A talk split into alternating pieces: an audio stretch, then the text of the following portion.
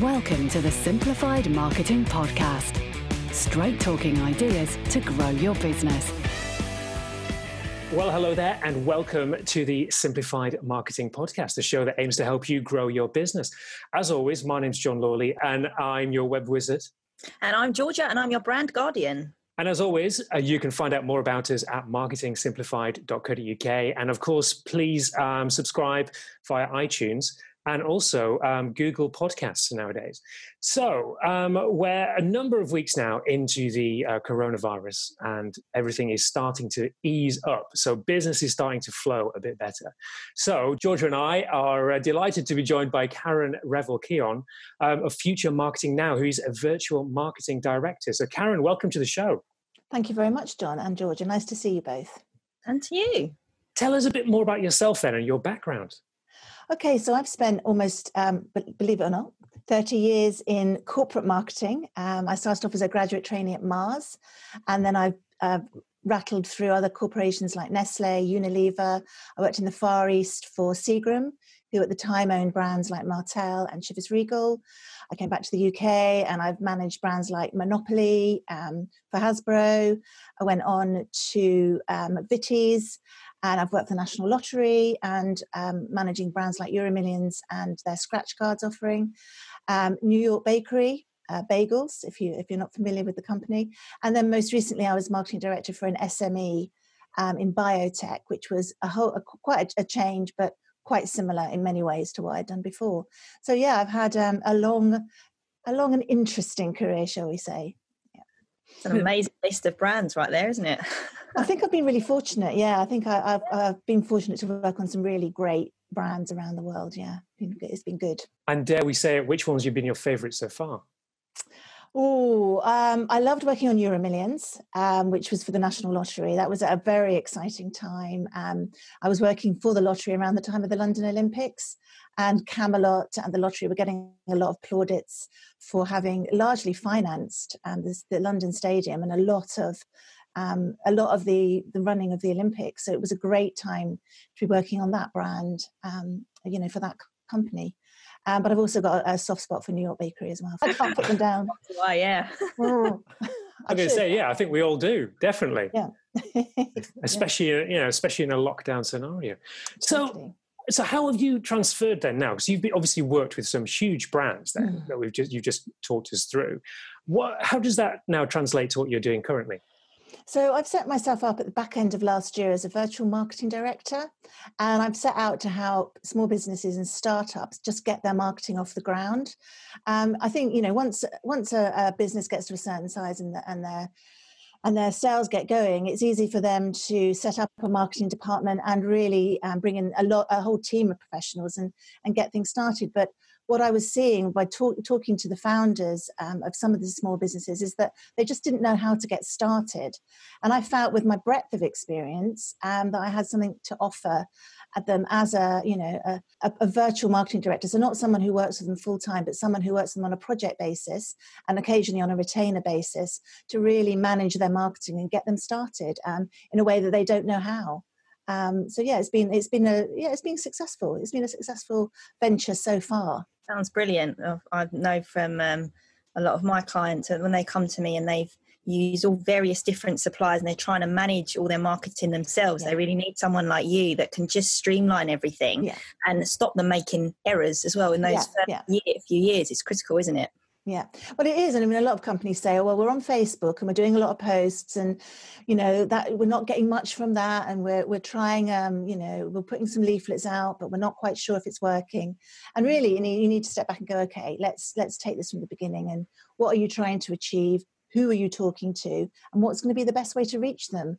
And once you start stepping back, people go, it, it kind of falls into place for people, but I think it does need an outside critical eye experience to to help them you know find the right mix yeah so apart from budget then i suppose would be the hmm. major thing how does it differ working with the mars wow budget is yes the budget is the big one um i think how does it differ um, i think i think you're going back you, you know you, you have to kind of go in assuming people don't know too much about marketing um, but they know a lot about their product. I think if you go to Mars, I think most people would say they know about marketing. It's just the kind of training they have.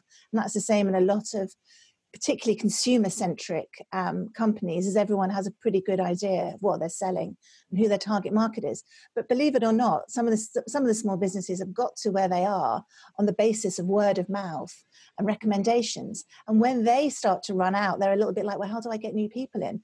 And actually they probably haven't really thought about who their ideal customer is in in a way that then okay what where how can i reach them? How can i reach them online? You know how do i get their details so i can start talking to them? They just haven't thought that through.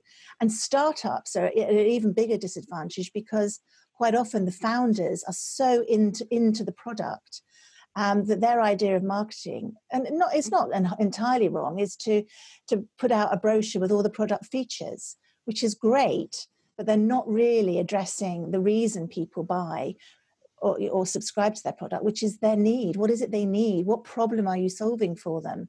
So there's a bit of a disconnect in small businesses, I think, quite often between what you're offering and who you're offering it to and why they're going to buy it, um, which the big corporations don't suffer from. But definitely, I'm finding with small businesses, that's a, a really a usual starting point, um, to be honest. With a startup, I think it's kind of deemed that you're a startup within the first two years, aren't you? That's kind of one way how you're classified. So, at what point of that journey um, are clients um, best that they best come to you? Is it right at the beginning of that, or do they need to maybe sort of test out their their products or their services a little bit, generate some kind of revenue to then come to you six months, a year later when they've got some results on things to say yes i definitely want to do this. This is this is the area i want to grow what's the best time that you like to sort of get involved? It varies. I mean i think when they've got some budget and usually to get that budget they've got proof of product proof of concept.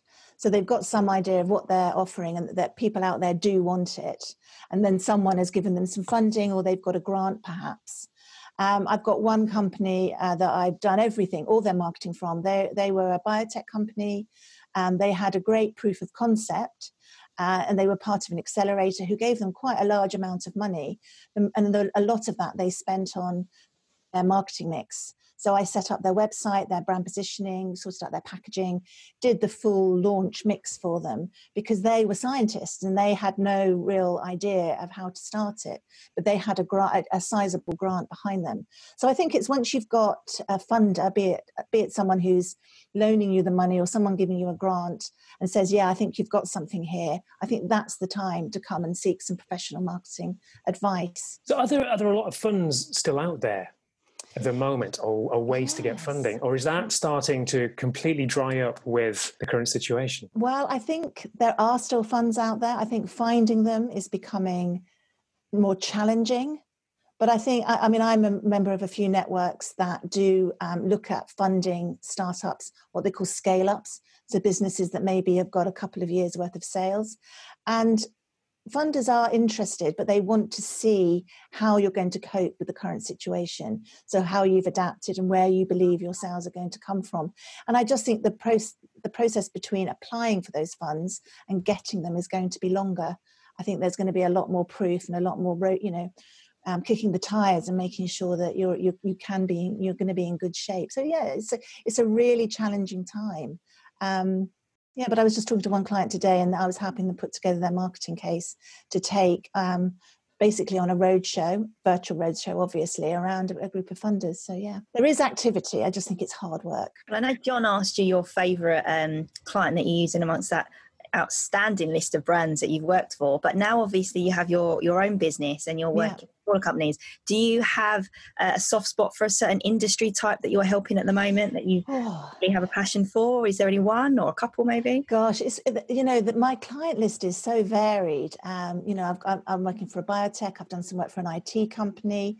There's one proposal i'm putting in at the moment which i can't talk too much about but it would be so exciting is um, a, um, a famous, a, a, kind of famous musician in the classical world, has got a, mu- a group of musicians together and has got a great musical, classical music offering um, that he that he's putting together um, to take to China. And he wants to have a sponsorship package around it that builds British industry. So maybe the lesser well-known British brands, if he can get them to sponsor his streams, because initially it's going to be all streamed uh, um, via one of the social um, platforms, uh, or sponsor his live performances, then he will be you know, furthering his own group as well as British business. And uh, uh, you know that would that's so exciting as a as a project to work on yeah. But then equally you know i'm doing a i'm doing a proposal for a small health clinic um, and i think the results will be quicker and more tangible so yeah. But i do like the big stuff the big picture stuff is is exciting as well as helping helping small businesses do a quick turnaround. Yeah dreaming big I suppose from things like that. But I like the mix of, of culture and music yeah, and, and business. Yeah. Well, you know, it's a relatively new business. So I'm finding clients are coming from all over the place at the moment, which is nice for me. Obviously, in any kind of situation such as the, the one that we're currently in, there's going to be winners, there's going to be losers. Um, yeah. Is it is it a case of just grabbing the bull by the horns if you know you can you've got a good proof of concept at the moment, or is it better to be a bit on the play a bit more conservative? Oh, I don't know. Um, I was advising a business recently that um, really I, I, felt should launch during the pandemic because it was an online offering. Um, it's to, it's linked with weddings, of which very few are happening this year. But one of the things that um, you know the lockdown has given is plenty of people who are thinking about getting married, plenty of time to plan their wedding. Um, and they and I said, you know, launch now because people will be looking next year for next year. So they'll book your service now, and you can have a nice long list of um, of and they pay. You know, you can they can either pay now or pay six months before or whatever. Um, structure a payment uh, around you know the fact that this is a pandemic, and you'll have a business during the pandemic. They are a bit more conservative actually, and and have decided just to create a wait list of people for 2021. So they've decided to be more conservative other businesses might have said let's try and let's try and plan ahead and really put some money into marketing now so that people you know are booking and, and thinking ahead. So i think both can work. I think they're they're obviously very very happy with their strategy.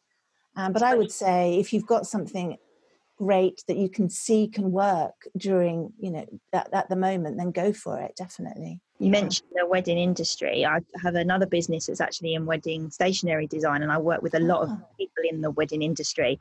And it's it's exactly what you just said. I mean all events are off for the rest of the year, and you'd be thinking, my goodness, this is there's businesses that are potentially about to completely fold. But in in these guys being really passionate about their marketing and remaining visible online, especially in the Instagrams and the Facebooks, because that's where yeah. all the brides are.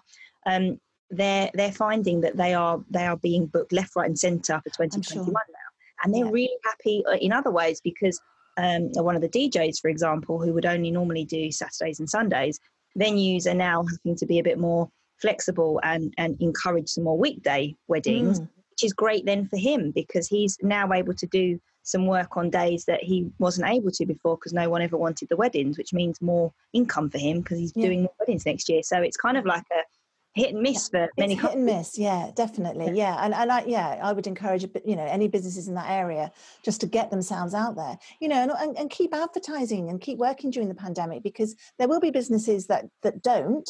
So those that do will have for example a higher share of voice. You'll be more noticeable if you are putting the effort in now versus mm-hmm. those companies who've gone well hang on a minute i'm not so sure you know let's let's just wait and see. Um, and i'd say yeah you know be be optimistic and push forward and, and work out a way to at least, even if the event isn't happening until much further, work out a way of creating an income stream for you for yourself now and um, from those services. Yeah. That is that's a really good point, and something we were talking on another podcast about with an SEO um, expert who's saying some similar points there. It's like you mm. said, a lot of the competition is is not or is hiding away or isn't necessarily showing themselves out there. So the cost for actually digital advertising is coming down. Mm, is that something you've found yeah. as well? Yeah, no, definitely. Facebook advertising in particular is looking very good value at the moment um, for the right for the right offer. Absolutely, um, that's coming down quite considerably. Um, so we ran a campaign. we were trying to find 50 people to try a new product, and we turned it off after day and a half because um, you know we were getting the impressions people were clicking through really really quickly um, and the you know the cost was rock bottom and the speed at which it happened was really quick we didn't have to try very hard to find them because um, no one else, you know, we, no one else was particularly bidding on that audience. So, are there any particular brands you think are going to start doing very well in a post-coronavirus oh. world? Is we uh, having an interesting conversation today with a few people in my network um, who, and it, it wasn't necessarily too much of a positive conversation. It was saying, is there going to be a split that's going to start to occur where you're going to find that people who have resources and money, etc., are going to be very happy still to continue to to spend, yeah. and then you're going to have another larger, considerable section of society, obviously, who can't. Mm. But um, is that the the haves are still happy to spend? Uh, yeah, I think I think you know the haves are still very happy to spend and are looking for places to spend their money. I think the businesses that will do really well, and I'm I'm thinking particularly uh, particularly in North in North London, is the local businesses. You know, people are reluctant to travel, for example, to Oxford Street if you're thinking about retail um, and then looking towards their local high street for the things that they want. Um, and I think those kind of businesses that have been there throughout the lockdown, either you know servicing their clients online or have managed to keep their business, their physical business open to some kind of degree. Maybe they've done click and collect. Um, they will continue to do really, really well. Um, and businesses that have kept in touch during the pandemic as well. Um, I think, you know, not those that just maybe sent out of, uh, we're with you on this, we're thinking of you email at the start of the pandemic and then forgot about it, but businesses that have actually reached, tried to reach out and really been visible in helping uh, their local community, be it if they're not retail, if they're something else, you know, if they've got another service to offer, will do very, very well. I think the businesses that, obviously, the businesses that won't do well are those who've got um, huge overheads and uh, have haven't have really struggled to reopen or are struggling to reopen. Um, you know, they're really having to make some massive decisions and uh, potentially invest, investing in their brand is the last thing on their mind at the moment and, and I, I, think that won't do them any favors either you've hit upon something a running joke i think on this podcast in recent weeks where we've all felt very supported by sainsbury's yep. although i haven't shopped at sainsbury's but i'm getting the weekly emails from the ceo mm. Um, but yeah, I mean, that's something that Georgia has, has, touched on a lot as well. I think about local local businesses in the areas, and it was it was something we talked about before. Even like the you know living in North London, the local farm up the road, we're now getting actual milk delivered from an yes. actual farm rather than a supermarket. Who knew? Isn't that amazing? And, they, and they're in glass bottles as well. Good for the environment, maybe. Absolutely, as well. Yeah, yeah. it took me right yeah. back to my childhood. Yeah, um, I think I North London is the last outpost of the milkmen, actually. Oh, really? well, it feels like it sometimes. I, am one of the only people who has a milkman that I know, actually. oh, wow. I'd love to know, Karen, have you found that there's, um, you're noticing a difference in attitude, maybe with some of your current clients or maybe people that you sort of had on, on the line in terms of them becoming a client just before the pandemic? In terms of them being a bit more open to different ideas that you're proposing to them because of what's happened and maybe a fear that something might happen again, like God forbid in the future, where businesses are on lockdown and they're unable to run their day to day as they would. Mm. Um, have you noticed a change in, in the attitude of your clients and, and how they're working with you and maybe how they're receiving your ideas as to maybe how they were six months ago? Yeah, I think I think um, most businesses are very conscious of needing a really robust online presence. So whereas previously they may, may have had a website with a couple of pages and a contact me here page, I think they're looking to expand that to talk more about what their business is doing. I'm also, um, I've got a client who I'm getting to look at a, um, an online loyalty app um, because as, as, much as anything, it enables him to, to communicate directly with his customers as well as reward them for their loyalty. And that's an idea that I think six 12 months ago he wouldn't have been interested in it because it, the business was coming through the door. He didn't feel that he had to nurture it. And people are really conscious about future proofing as well. And so you know making sure that the things they didn't have this time like a you know an up to date email list of their best clients and um, that they do have going forward so that they can continue to um, you know to c- continue to do business with them in some form or other. Um, yeah so definitely anything that says well you know you, you can get hold of your customers details you can enc- nurture them and encourage them to keep coming back. People are much more interested in that now um, yeah. You did yes. I, I, remember getting one particular phone call a couple of months ago from someone saying oh it seems like you have to have a website now or need to be online otherwise yeah. i don't exist Oh, how true! How true! You know, you know, it's been for for many people. It's felt like that for a while. But if you could walk up into a business, you kind of forgave them. You, if you can't do that, then you are invisible. You know. Um, We've yeah, said before as well the power of the email because you know the likes of Mark Zuckerberg could wake up tomorrow and turn off Facebook and we never see it again. Um, so it's good, you know, it's, it's brilliant for brand awareness and for attracting our ideal clients to be on certain platforms and to go and venture into certain marketing strategies as well. But you have to think bigger picture as well that where we don't own these certain platforms online, um, we need to make sure that should anything happen to those, if they were closed for they yeah. fell apart for a week, you know, could our businesses still continue? Are we still able to reach our clients and mm-hmm. um, directly speak to them? You know, yeah. Um, so I know that's really really important um, in all areas of, of marketing yeah. to have those original details so that you can have the conversations. Yeah, and it's much more. And email campaigns are quite often much more cost effective than trying, you know having to boost your Facebook post just so they reach a reasonable number of your customers. Um, so I'm encouraging a couple of customers to offer post lockdown discounts mm-hmm. um, for a very you know a limited time or the first hundred customers or whatever. Not so that it devalues their um, their offering, but just so that it, it kind of puts them back in uh, you know top of mind you know, mm. actually, I don't want their service right now, but look, they're offering 20% off to the first 100 customers. That's really nice, but I don't need it right now. But, you know, it, it creates a brand image. It, it does offer an incentive for some people to come back or even just to get on your website and see what you're up to. And email's a powerful way of getting that offer out there. I completely agree. I think this is something that people have massively underinvested in, especially if they've been mm. in an SME environment. But this is a bit, maybe a bit of a nerdy question. Um, but someone with your experience, I'm sure, will have a better understanding of it than I am. Mm, Recently, there's the, the, the, Trump rallies are back on in the United States. Obviously, it's a bit of a sideshow here, but um, there was the implications that millions of um, young people who weren't necessarily Republicans or Trump supporters had signed up for tickets and had joined the mailing list of the Trump campaign. So, does that mean that that has completely skewed all of that customer data that the Trump campaign will have? Or will it help inform them in the future? Wow, interesting question. I mean, how are they going to know that they're not genuine Republicans other than taking a register, a roll call at the event? You know, for example, on a regular email campaign, if someone doesn't open three of your emails in a, in a row, you might decide to take them off your list. If they've signed up for tickets, don't turn up an event, you may never know who they are. The only thing I can liken that to is being a student, and this is you know 20 odd years ago. Um, you know, when the pennies aren't necessarily in the amounts that you would like them to be, and sending off for the latest batch of Head and Shoulders shampoo um, of course, you can get one free per person. However, what they didn't realize on the web sign up form is if you just changed your name slightly, they would still send it out to the same address. And 85 bottles of trial head and shoulders shampoo mm. arrived through our letterbox.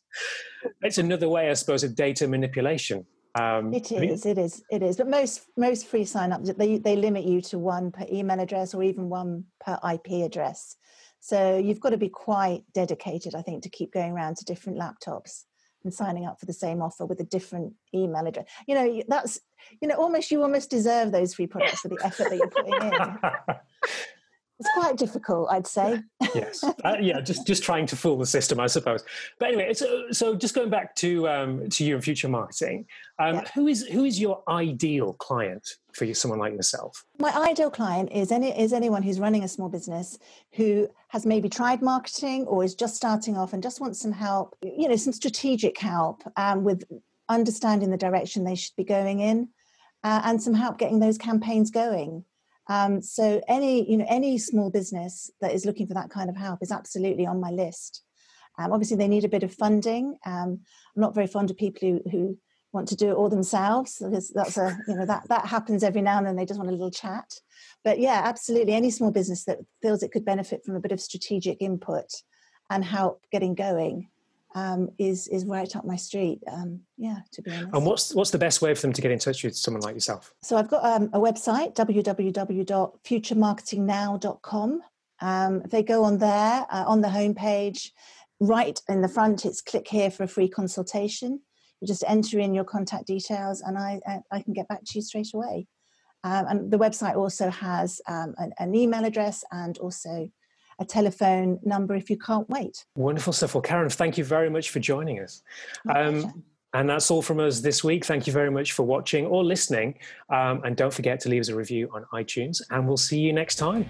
That's all for this time. But don't worry, we'll be back with more soon. Stay tuned for new episodes at marketingsimplified.co.uk.